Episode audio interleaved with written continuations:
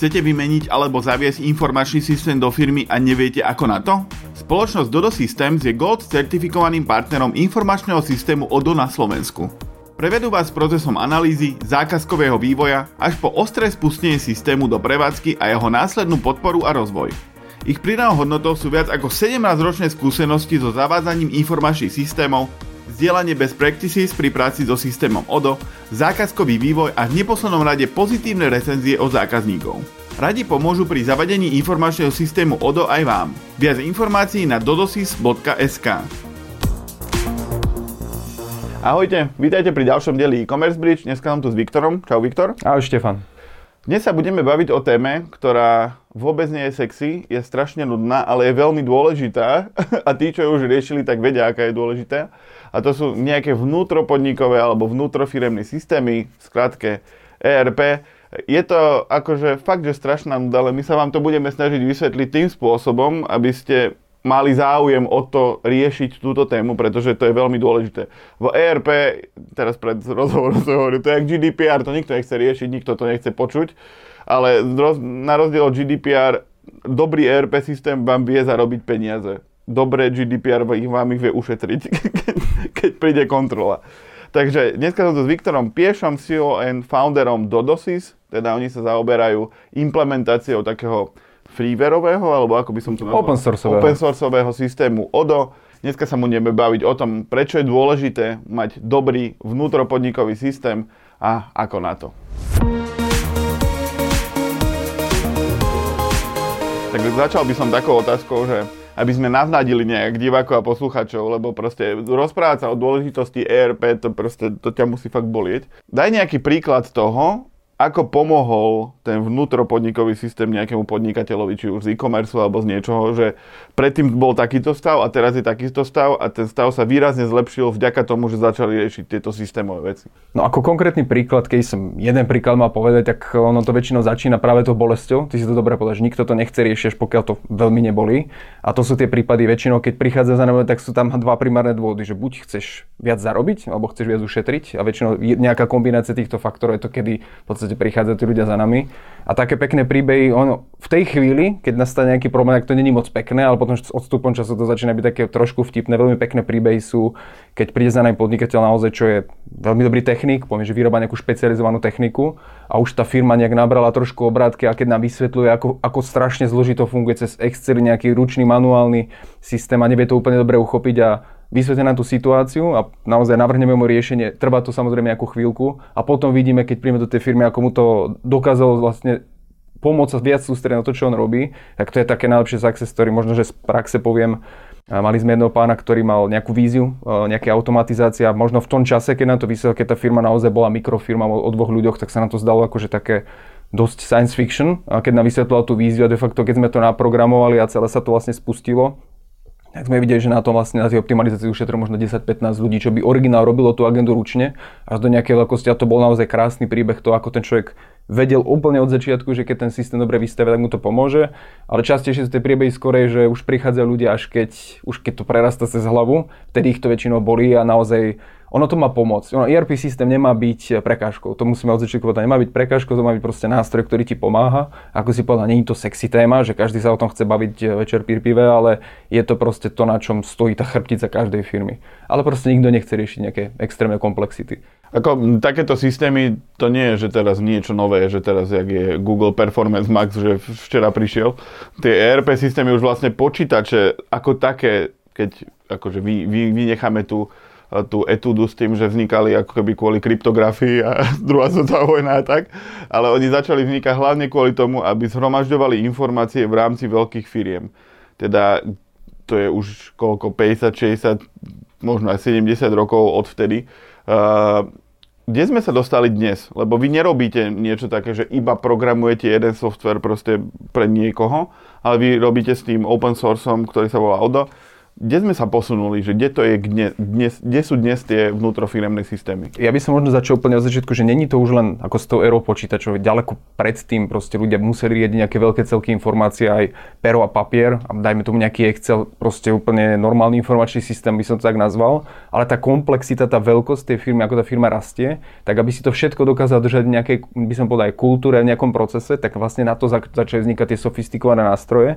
A prečo to nie je tak obľúbené, je to, že vlastne ten nástroj, on je vlastne vyvinutý tak, aby obslúžil strašne širokú škálu procesov. Naozaj, že od rôznych typov fakturácie, čo už berieme ako úplný štandard, po veľmi komplexné procesy, čiže to bolo to, kde sa to začalo. Naozaj musíme povedať, že aj my sme to možno, že v nejakej inej mierke zažili, ja konkrétne nie, ale práve treba v minulom režime, keď naozaj veľké podniky s tisíckami ľudí sa museli nejako riadiť.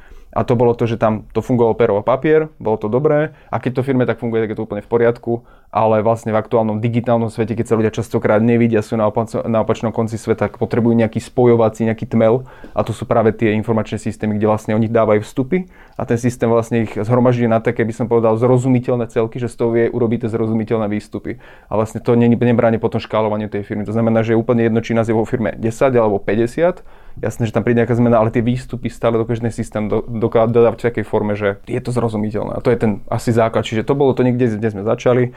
A možno tam poviem, že naozaj v 90. rokoch, vtedy naozaj všetko sa točilo okolo účtovníctva. Čiže to boli, alebo keď poviem Česko, Slovensko, je tam sa to naozaj začalo účtovnými systémami a potom tie prešli nejakým prerodom viacej k tým ERP systémom, ktoré poznáme zo zahraničia, že účtovníctvo je len jeden modul, ale sú tam proste úplne iné moduly, neviem, riadenie projektov, servis, kvalita, výroba, skladové hospodárstvo, ktoré v podstate sa prepájajú nejakým rôznymi väzbami tak, aby to dávalo ten zrozumiteľný celok. Čiže to je ten stav, kde sme dnes, a potom samozrejme toto, čo som povedal, existuje v rôznych formách, či už nejakej on-premise, že si to nainštaluješ na svoj server, alebo máš nejakú cloudovú, ako trebárs máme práve my v Odoo, a de facto tá cloudová ešte, by som povedal, podoba toho ERPčka je otvorená. To znamená, že není to len o tom, že my v Bratislave to vieme programovať, ale de facto celý svet, tá obrovská komunita všetkých ľudí, čo to používajú, čo je de facto počtom väčšia než celé Slovensko, tak vie prispievať do tzv. Odoo Store a my vieme odtiaľ čerpať, čiže je to obrovská knižnica know-how, niečo ako Google Store, kde vidíš rôzne aplikácie, ktoré fungujú na tom Androide, tak takto z celého sveta vlastne vieš čerpať nápady. Takže nemusíš čakať na to, čo vymyslí nejaký malý kruh ľudí, ale proste vieš sa inšpirovať celým svetom, lebo asi sa rovnako predáva v Amerike, ako sa rovnako predáva v Číne, proste ten proces základný je rovnaký a potom sú tam legislatívne odlišnosti a podobne. Ako, to som chcel aj povedať, že ako keby, aby si diváci a posluchači vedeli predstaviť, čo je to Odoo, od OO. Áno, Odoo. Je to systém, ktorý je ako keby open sourceovaný, je to niečo ako Magento alebo PrestaShop alebo niečo, čo je ako keby, alebo WordPress, je to niečo, čo je dostupné každému v princípe zadarmo. Vy si tam, existuje tam stále nejaký store, takisto ako na WordPressu, takisto ako na Magente. Vy si viete stiahovať nejaké pluginy, ktoré si napájate na ten systém a vylepšujete si ho, ale neviete, nie je to zavreté v nejakej krabici, že tuto keď mám Viktor nenaprogramuje niečo, tak proste to tam nebude.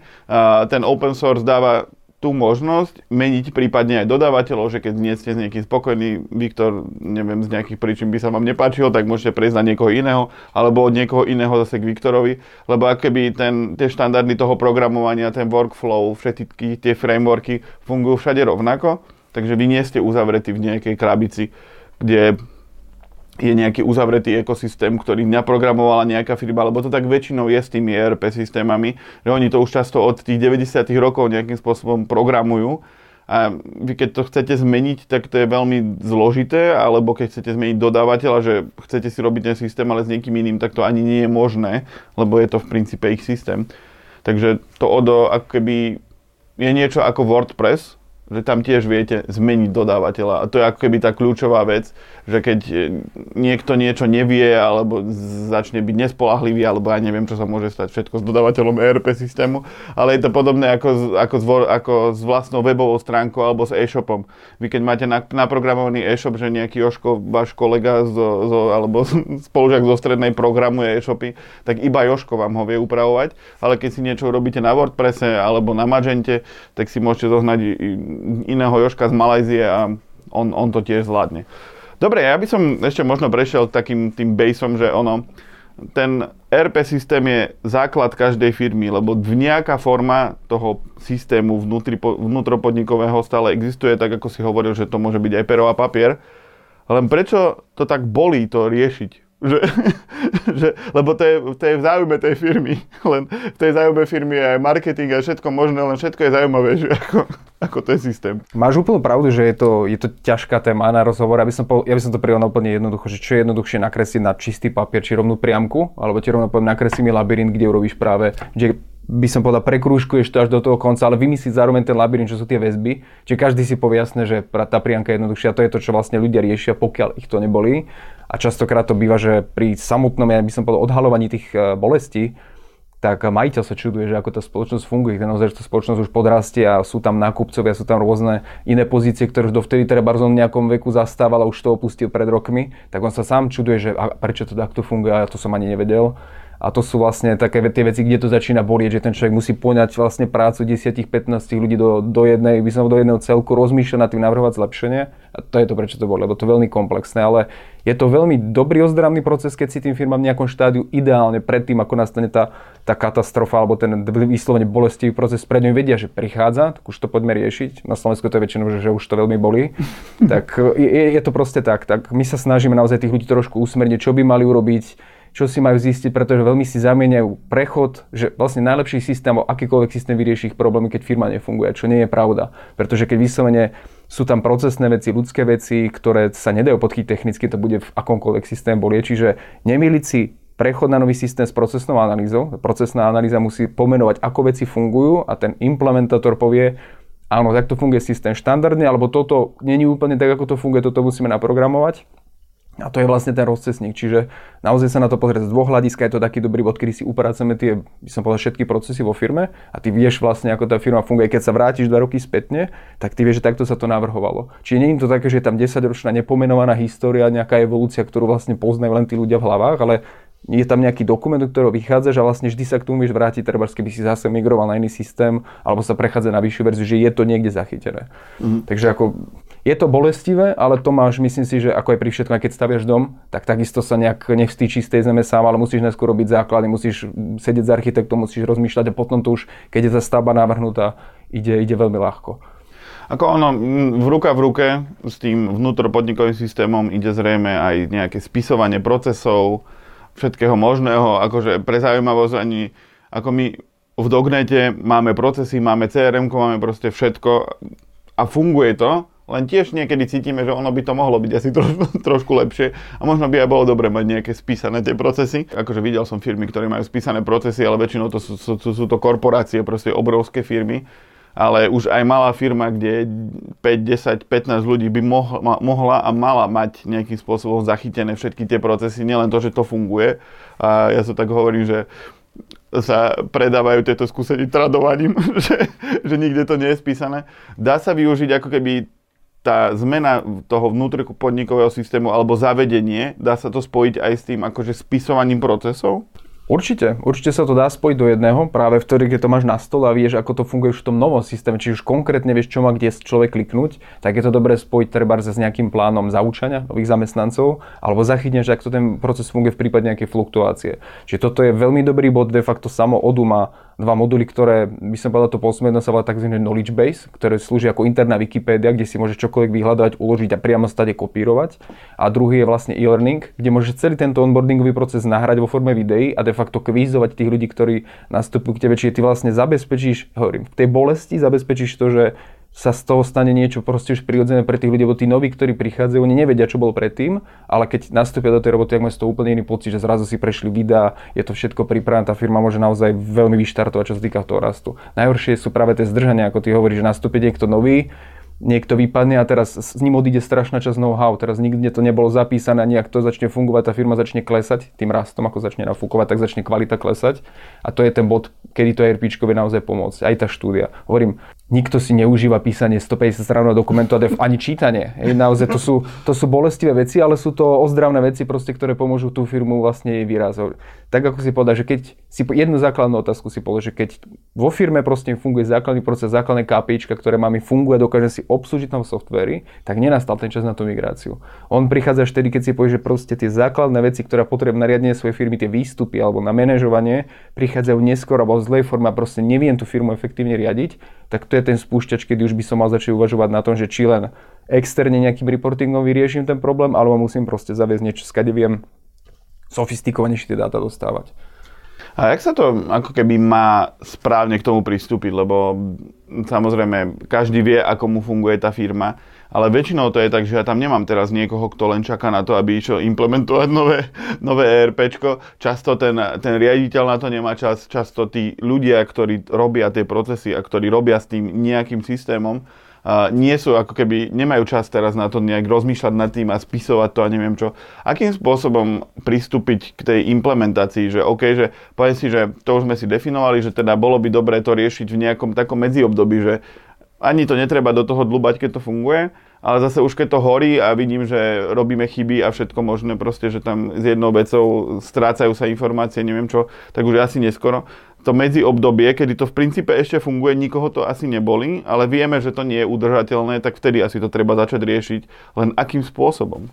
To vieme celkom už dobre odporučiť, že prvý krok, ktorý by sa mal spraviť, je zvoliť si kľúčovú osobu vo firme. Jednu, ktorá bude zodpovedná za tú implementáciu, ale nie v zmysle, že je to nejaký technik. To má byť človek, ktorý vie najviac o tej firme a má to byť osoba, ktorá rozhoduje o tých prioritách. Nemusí to byť majiteľ, ale musí to byť niekto, kto rozumie procesne, nie vôbec technológii. On má rozumieť procesov vo firme.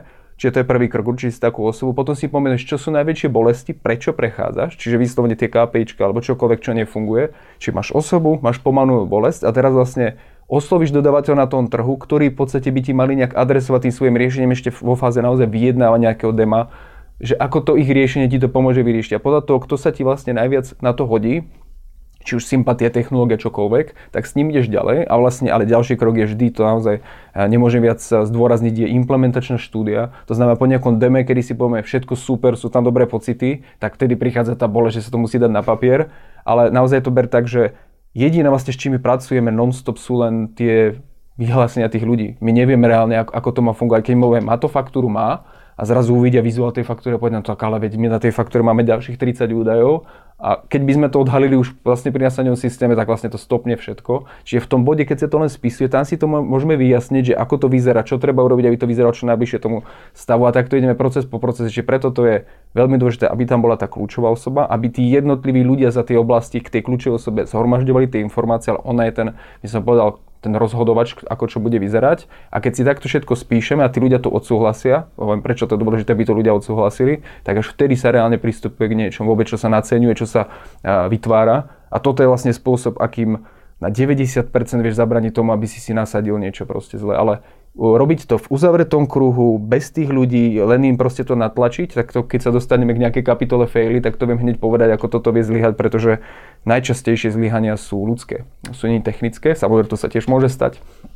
Ale práve počas tej analýzy sme mali na také niečo natrafiť, ale tie ľudské sú tie, ktoré sa nepodchytia a vidíme ich toľkokrát, koľko to poviem, tak toľkokrát sa to zopakuje a klienti si veľmi často nechajú povedať, čiže oni sa chcú nechať poučiť, ale nie im to niečo, ako si povedal, čo si študujú po večeroch, ako proste zabrať nejakej. Idú na to tak impulzívne, idú na to z toho nadšenia, my sme vždy tí, ktorí sú, áno super, tešíme sa, poďme si prejsť tú štúdiu, poďme vtedy si povedať, že sa na to tešíme a my vieme, že príde tá bolesť, takže ako dobrý, tiež sme to videli už x, môžem povedať, že stokrát, ako tie firmy prechádzajú, niektoré z väčšou, niektoré z menšou bolestou, tak vieme dosť dobre odnavigovať. De facto už na začiatku povedať, bude problém, nejaká červená vlajka, že pozor, toto bude v našom konkrétnom systéme problém, o ten systém tak nefunguje. To by malo byť podľa mňa ako základ komunikácie. Keď chceš niekým mať dlhodobý vzťah, tak ho nemôžeš na začiatku proste medovými motusmi opičiť, všetko bude krásne a všetko je v štandarde a zrazu precitne pri tej implementácii, to je strašná potom horkosť tej spolupráce. Mm. Ako dôležitá je tá príprava, takisto dôležitá príprava je aj pri vývoji nového e-shopu, takisto akéhokoľvek systému. A to ERPčko je o to dôležitejšie, pretože ho používa celá firma. A tak, ako si povedal, je dôležité tam mať jedného človeka, ktorý to bude celé riešiť, ale to neznamená, že on to má celé vymyslieť. On má aj navnímať informácie od všetkých ostatných a už keď sa začne ten systém implementovať a reálne s ním začnú ľudia robiť, je úplne iný stav, keď oni sú akože oni majú ten pocit, ani nie že pocit, ale od roku 2019 sme na E-Commerce Bridge publikovali stovky článkov, rozhovorov a podcastov. To všetko pre vás, našich čitateľov, divákov a poslucháčov. Okrem článkov a rozhovorov nájdete na webe E-Commerce Bridge aj pravidelný týždenný podcast update a rýchle denné novinky E-Commerce Bridge Now. Preto ak chcete, aby vám nič nové z e-commerce scény neušlo, nezabudnite sa prihlásiť na odber na sociálnych sieťach, YouTube alebo v každej dobrej podcastovej aplikácii. Na webe E-Commerce Bridge nájdete aj možnosť prihlásiť sa do týždenného alebo denného e-commerce newslettera. Tešíme sa na vás a ďakujeme, že ste tu spolu s nami. Oni boli pri tom, keď sa akoby zadávali tie informácie, plánovalo sa to, ako to bude celé fungovať, tak úplne inak berú potom to, že to musia začať používať, lebo je iný stav človek, ktorý tam už je a iný stav človek, ktorý prichádza ako nový. Teda ten nový si povie, že no, tak tu majú nejaký systém, naučím sa s ním robiť. Ale tí existujúci zamestnanci, ktorí sú tam možno už roky, tak oni vedia, že predtým to nejak fungovalo, teraz to má fungovať lepšie, ale nikdy to hneď na začiatku nebude fungovať. Ono to často stane to, že vy implementujete niečo a tí zamestnanci, ktorí tam už boli, tak si povedia, na čo sme to robili, je to horšie ako predtým.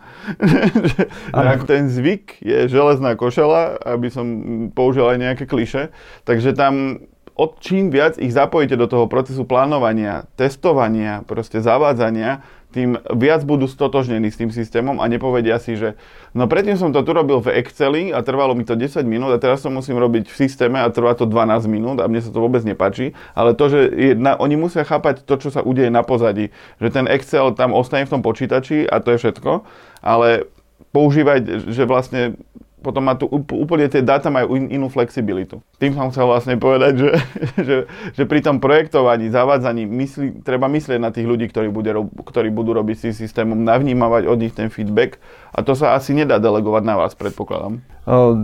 De facto my trošku, ako by som povedal, už vnímame počas toho písania toho dokumentu, čo sa volá predimplementačná štúdia, že ako tí ľudia sú do toho zapojení. Vždy hovoríme, že proste ChatGPT je krásny nejaký taký buzzword, ktorý všetci teraz vlastne na ňom, by som povedal, idú, ale tí ľudia na konci dňa sú tí, ktorí robia tú robotu, ktorá proste nie je spísaná, že nemá nejaký algoritmus a pokiaľ vidíme, že vyslovene im to nadiktované alebo že tam vôbec nie sú, my sme si takmer istí, že vždy bude problém. Už len pri tom školení, keď vidíme, že je tichá miestnosť, tak už vieme, že tí ľudia tomu nerozumejú a my vieme, že prvý deň, ako to spustím, bude obrovský problém. A my naozaj sa snažíme aj s tým majiteľom, ktokoľvek, kto je v tom procese nejak zainteresovaný, práve ich tlačiť do toho, aby nás pustili k tým ľuďom. Nechcem príde hlavný nákupca, nechcem príde hlavný skladník alebo ten, ktorý má na starosti logistiku. A môže sa pýtať tie otázky, ktoré... A není žiadna hlúpa otázka, poviem to tak, že on sa pýta, ako ja budem fungovať. To je to, čo on má. On nemá vedieť a nemá vymýšľať ten systém sám, ako mám vystaviť dodací list, ako mám vyskladniť zásielku, ktorá má 3 krabice, ako mám prijať nejaký materiál na sklad, ktorý som vydal. A takto bežne, keď mu to vysvetlíme, priamo ukážeme v tom systéme, tak on potom nadobudne taký kľúč, že je to tam. Dobre, teraz to ešte neovládam, ale ešte ma to zaškolia a ešte keď začnem proste pracovať, tak budete v tej firme, aby ste mi s tým pomohli. Takže není to také, že sú, ako si povedal, hodení do vody, alebo po tej časti faily, tak nám priamo sa to nestalo, ale zo skúsenosti vieme z iných implementácií, vieme, že naozaj prebehla veľká implementácia do jednej nemocnice a všetci boli akože nadšení, management spravila sa tam obrovská štúdia a hneď druhý deň zavedenia sa vyhlasil ostrý štrajk lekárov aj sestier, že proste nebudú v tom systéme pracovať a prechádzalo sa naspäť tretí deň. Takže toto sú také, ale to píše život, naozaj tie príbehy, že tam to bolo vyslovene vidno, ako management im niečo natlačil, čo oni nechceli. Treba tam mať takú rozumnú mieru, lebo ľudia sa ako veľmi bránia zmene, ale že treba vypočuť ten ich názor. Keď sa necítia vlastne seba v tom, ako majú v tom fungovať, oni musia tú robotu urobiť na konci dňa, tak oni budú tlačiť naspäť. Oni vedia akokoľvek dobre napísanú implementáciu sabotovať. Ja to hovorím, ja to absolútne chápem, oni chcú si robiť len svoju prácu. Takže hovorím, prepájame ten svet tej technológie s tými ľuďmi. A tak, čiže my sa nejaké, akože by som povedal, nahradenia toho ChatGPT nebojím, práve že my budeme radi, keď tam bude nejaká augmentácia, že nám to pomôže rýchlejšie niečo zachytiť, ale proste my sme ten medzičlánok medzi strojom a človekom. Takže my sa snažíme to nejak transformovať, aby on to ľudský chápal, ako to celé bude fungovať. Tam hlavne ide o to vysvetliť ľuďom, že aké benefity z toho budú mať a tie benefity musia vychádzať ako keby aj od nich. Nie len od toho, že ja som si ako teraz majiteľ povedal, že chcem mať trepnem timesheety alebo niečo podobné a mne sa to bude páčiť, ale všetci ostatní to budú nenávidieť. Tam treba vysvetliť tým ľuďom, že pomenovať tie chyby, ktoré má to aktuálne riešenie a ako to zlepší to nové. Tam im netreba robiť školenia proste na 3 hodiny a hustiť im do hlavy, aké to bude všetko mega. Oni potrebujú pár pointov, ktoré sa im proste vypalia do mozgu k tejto informácii, že budeme to meniť a budú si proste opakovať len tých pár vecí, že áno, že preto toto robíme, aby to bolo lepšie, aby ja som sa mal lepšie, lebo každý zamestnanec sa chce mať lepšie, respektíve aspoň tak, ako má teraz. A väčšinou pri zmenách tých systémov alebo zmenách nejakej celých tých produktov alebo čohokoľvek, tak oni sa obávajú o to, že sa budú mať horšie ako predtým. A im teda vysvetľuje, že ten systém im ako keby zlepší tú prácu, zlepší celú firmu, zlepší stabilitu, zlepší ako keby veci, len nehovorí im to, že sa to stane od prvého dňa. To sa nestane od prvého dňa. Im to treba vysvetliť, že to trvá ako keby niekedy dni, niekedy týždne, niekedy mesiace, kým sa to ako keby celé doladí, ale potom ten systém má úplne iné možnosti a úplne inú kvalitu toho, ako sa s ním pracuje, ako predtým. Ja nehovorím, že sa nemôže stať, že niečo implementujete a bude to na konci dňa aj po pol roku horšie, ako to predtým, ale to je možno že o tom, že ste to mali dobre nastavené alebo zle prenastavené. Ale stále to je o tých očakávaniach a o tej komunikácii s tými ľuďmi, lebo fakt, že to môže fakt, vy tomu môžete venovať ako riaditeľ, ja neviem, rok, aby sa to celé spravilo, potom sa to slavnostne spustí a je tam potom problém. Že tá firma môže na tom skrachovať, však to je toľko príkladov, kedy sa implementoval SAP, lebo SAP je tiež ERPčko v princípe. Áno, jedno z najväčších na svete. Možno aj najväčšie ERPčko na svete, keď ste počuli, že SAP, tak to je vlastne, to je nejaké švédske, alebo... Myslím si, že SAP bol pôvodom nemecký. Alebo nemecký. Čiže ako keby to je obrovský moloch, nakoniec sa integroval a tá firma skrachovala, lebo proste to nedali. Lebo ako keby pri SAPe vám vie tú implementáciu robiť, tuším len SAP, alebo nejaký certifikovaný... partner. Nejaký partner, ktorý s tým robí. To ERPčko akože nie je sranda, preto to je nuda, lebo to nikto nechce robiť, lebo proste je to nuda a ešte to môže zle dopadnúť, ale v princípe preto treba mať správneho partnera a správny prístup, aby ste videli ten benefit na konci, ktorý vám to prinesie, a ono už keď máte dobre nastavený ten systém, tak ľahko sa s ním robí a tak dobre, že vy si poviete, že jak fajn to funguje, a keď máte nový typ softvéru, teda nejaký cloudový, nejaký modulárny, podobne ako je Odoo, že nie ste zavretí v jednej krabici, kde proste to buď funguje, alebo to nefunguje, tak si stále môžete povedať, že OK, že tam je 1000 ďalších možností, ako sa to dorabiť, poďme vyskúšať niečo iné, nejaký element z toho systému urobiť inak, lebo je ako keby ten Odoo sa do nejakej miery dá asi programovať, predpokladám, že nie je to len o tých moduloch, že sa to vyskladá už z existujúcich riešení, ale je to takisto ako WordPress, že sa tam asi niečo dá aj doprogramovať, nie? Presne, by som to povedal, že tých kategórií je veľa, akože nechcem ľudí nudiť teórie, lebo to je jeden z tých bodov, kedy oni zaspávajú, ale ja by som povedal, že je to ten modulárny systém, že není to, poviem to príklad SAP, ktorý tiež má rôzne verzie, ale pri SAP alebo pri systémoch na mieru sa vlastne každý proces vymýšľa od nuly, že on má nejaké základy a ty si musíš namodulovať každý jeden proces podľa tej konkrétnej firmy, čiže on sadne úplne presne, ale toto je náročnejšie, lebo vlastne to buduješ od začiatku, kdežto ten systém ako Odoo, on už má veľmi veľa vecí štandardne urobených. To, že ty sa vieš aj inšpirovať, ako to vie fungovať teda od prijatia objednávky cez Berlidu až teda po vyskladnenie. A samozrejme v tých bodoch, ak sa prechádza ten štandard, tak ty určíš, ako veľmi je to zhodné so mnou. A ty niekedy si zistíš, že no tuto potrebujem ešte, neviem, 3 dodacie listy potrebujem na jednu faktúru alebo niečo podobné, ale nerobí to treba ten základ. Tak tam hneď sa urobí tá výhybka. Existuje také niečo alebo programujeme. Takže není problém takéto veci práve že dorobiť. My sme zástancovia toho, že nevymýšľať vymyslené, že vždy sa snažíme inšpirovať niečím, čo už sme vymysleli alebo čo vymysleli iní ľudia na svete. A potom to integruje, samozrejme, robíme vlastný vývoj. Takže tam spájame to najlepšie z toho sveta, čo sa teda dá z open source a snažíme sa to naozaj ponúknuť zákazníkom v zrozumiteľnej podobe, aby som povedal s tým informácie, ktorú oni potrebujú, čiže čas a cena, aby boli známe vopred a de facto ich tak viesť, lebo my vieme, že naozaj akože jasná komunikácia je asi ten základ toho dlhodobého vzťahu, že potom tam nadobudneš takú dôveru, že je to naozaj len o tom, že si potrebujeme niečo vyšpecifikovať, o žiadnych iných úmysloch to nie je.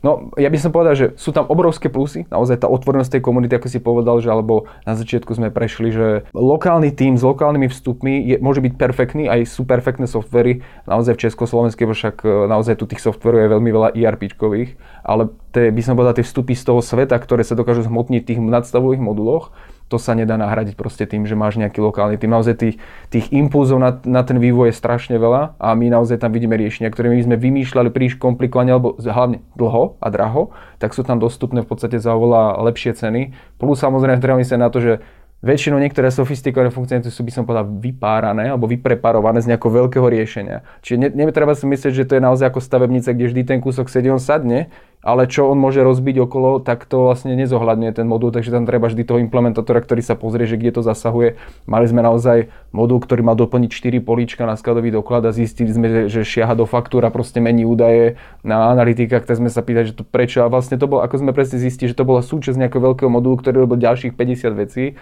ale ten implementátor, ktorý to zverejnil na tom store, tak on to tam dal kvôli tej jednej. Ale my sme museli všetky tie ostatné, my sme podali okresať, čiže na konci dňa zišlo to, že aj sme celý modul vyhodili a napísali sme teraz zistili, že prepísať 9000 riadkov kódu je oveľa ťažšie ako 150 riadkov napísať na novo. Takže to sú proste aké príbehy, kde sa inšpiruješ, potrebuješ niekoho, kto to nejak prefiltruje. A hovorím, open source je zase nejaký taký buzzword, neni si tam, ja som povedal, ten základný benefit, neni si zamknutý, čiže vieš migrovať.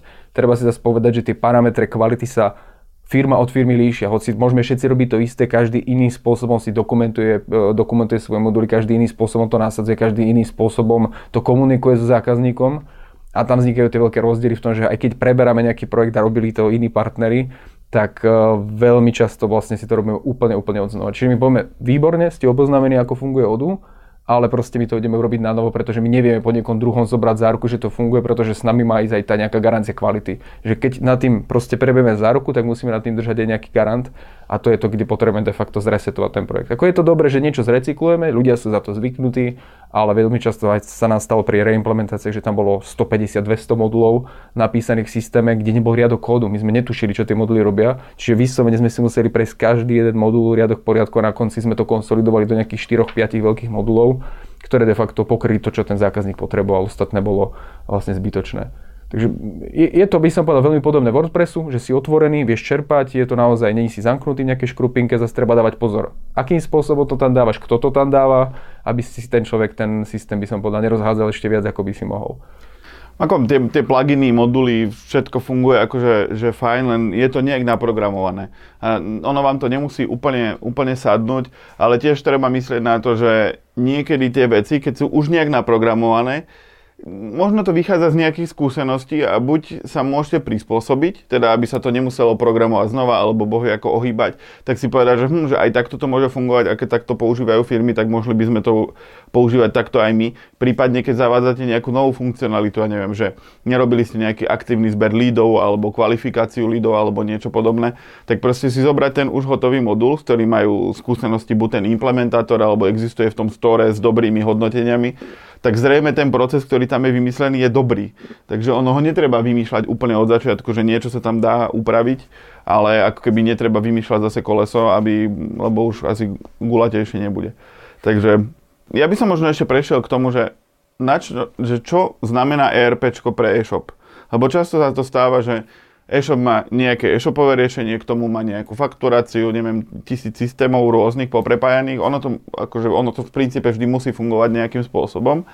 Ale čo vie nahradiť ten Odoo napríklad? Že on vie nahradiť aj ten frontend toho e-shopu, alebo fakturáciu, alebo čo vie robiť ako keby v rámci e-commerce? Ja by som to možno rozdelil na také dve veci, že keď mám už existujúci e-shop, ktorý by funguje, tak mám nejaký systém, v ktorom riadím, by som povedal, objednávky, sklady, cenotvorbu, v podstate zákaznícke informácie a nejakým spôsobom by to malo fungovať. Samozrejme potom niekde musím vystaviť faktúru, niekde vedem sklady a to je otázka, že či to je externý systém. Každý komplexný proces vie skoro ERPčko nahradiť, de facto aj ten samotný e-shop, Odoočko má vlastný e-shop, ale my sme neni zastancovia nejakej takej tlačenej metódy, že musíte si vymeniť e-shop, keď máte svoj e-shop, keď mám dobre fungujúci e-shop, tak len vymyslím prepojenie a fungujem a potrebujem to, čo prvé potrebujem robiť, si rozdeliť tie úlohy. Čo chcem stále robiť na strane e-shopu a čo chcem robiť na strane ERPčka. Teraz skúsim to nejak konkrétne uchopiť.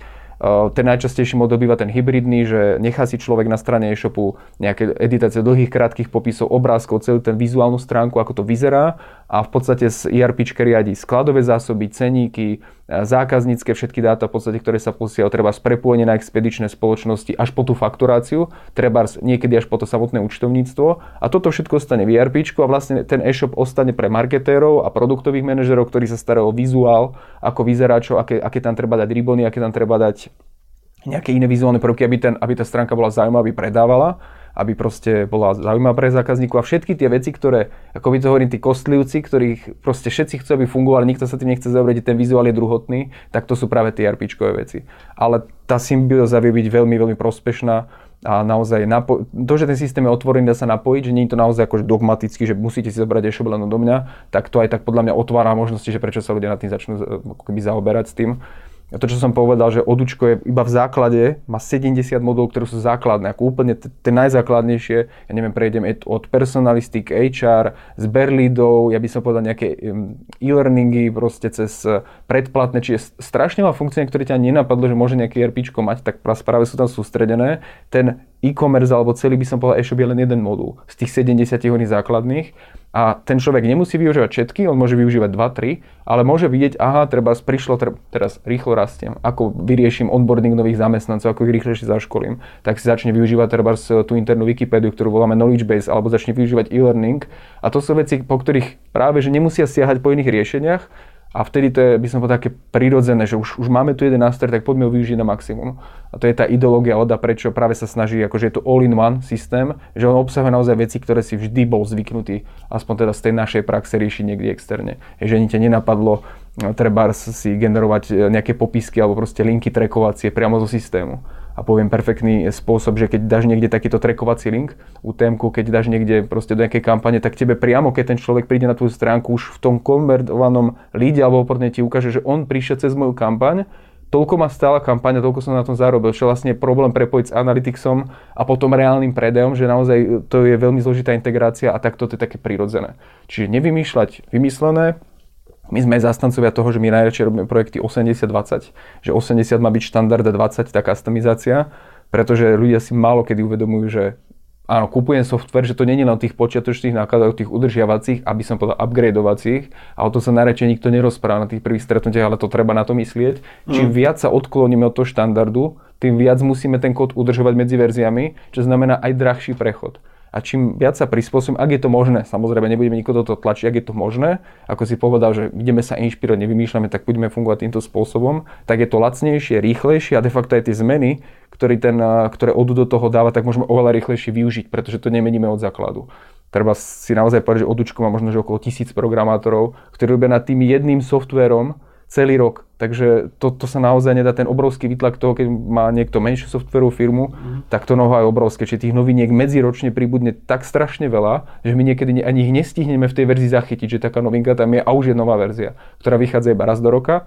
Teraz bude o pár dní otvorenie v Bruseli, takže na to sa veľmi tešíme, že čo zase priniesie verzia 17. Naozaj tie verzie sa líšia tak výrazne od seba, že niekedy to vyzerá ako úplne nový systém a bohužiaľ, keď má niekto zákazkové moduly prepísané proste na tú verziu, tak ten prechod je niekedy, ako by sme to na novo písali. Takže preto sa snažíme ľudia aj v tomto trošku edukovať, aby aj, by som povedal, tie náklady boli udržateľné pre nich časovo. Hej, že fakt to nie je o tom jeden raz vám predaj, o tom vzťahu a hovorím, nie vždy sa dá prispôsobiť, urobiť nejakú odbočku, ale proste keď sa to dá využiť, tak nevymýšľame, čo už je vymyslené.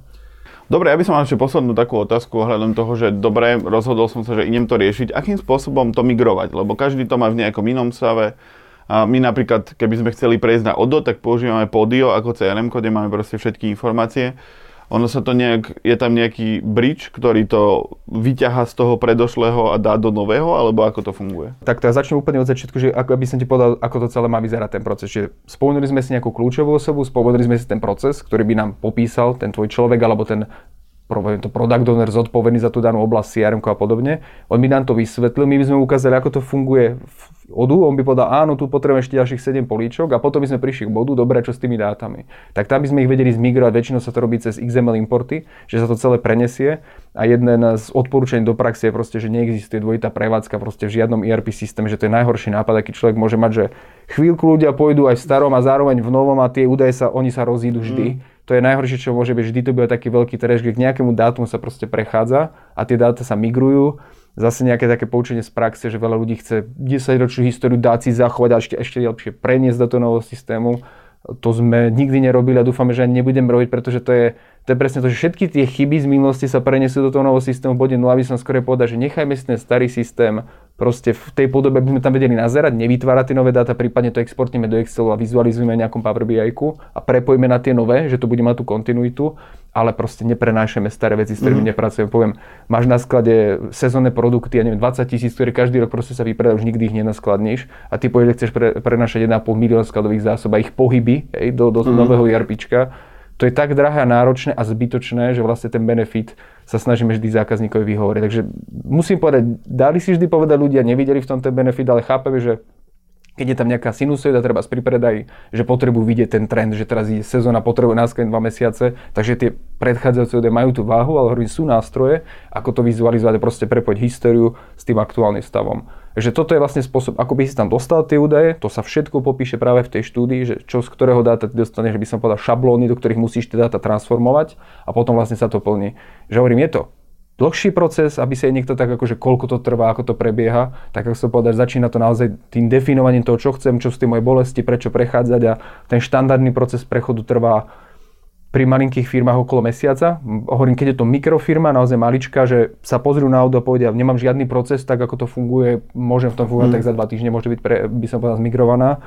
Keď je to väčšia firma, tak väčšinou ten proces tej analýzy trvá okolo 2 mesiacov štandardne.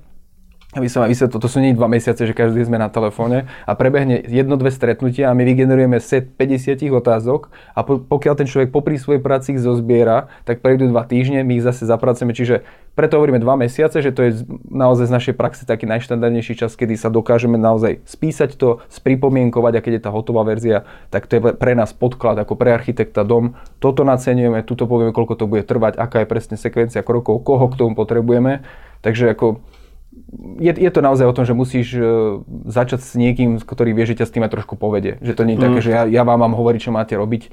To by malo byť skôr naopak, že my sa snažíme tých ľudí trošku edukovať v tom. Dobre, akože to je super informácia, že aj nápad, že vy v princípe nemusíte zahodiť to, čo ste mali predtým a z toho baseu, čo máte, zobrať iba to, čo potrebujete premigrovať do toho nového systému a vy sa stále môžete pozerať do toho starého, nejaké dáta si ako keby ručne prepísať, keď to potrebujete k nejakému klientovi, k niečomu. To by bolo asi všetko. Aj tak sme sa tomu venovali celkom do hĺbky. Každopádne verím, že divákom a poslucháčom sme vysvetlili, akým spôsobom tie RPčka fungujú, že je to nuda, ale je to veľmi dôležité, ale zároveň vám to môže robiť radosť, ak to je dobre spravené. Tak by som to asi uzavrel. Dobre, ja som veľmi rád ďakujem za rozhovor a hovorím, pre všetkých okolo je to nuda, pre nás je to živobytie, nás to strašne baví, čiže keď to chcete mať v poriadku, tak budeme veľmi radi, keď nás tým oslovíte. Dobre, tak ďakujem Viktor. Ďakujem Štefan, ahojte.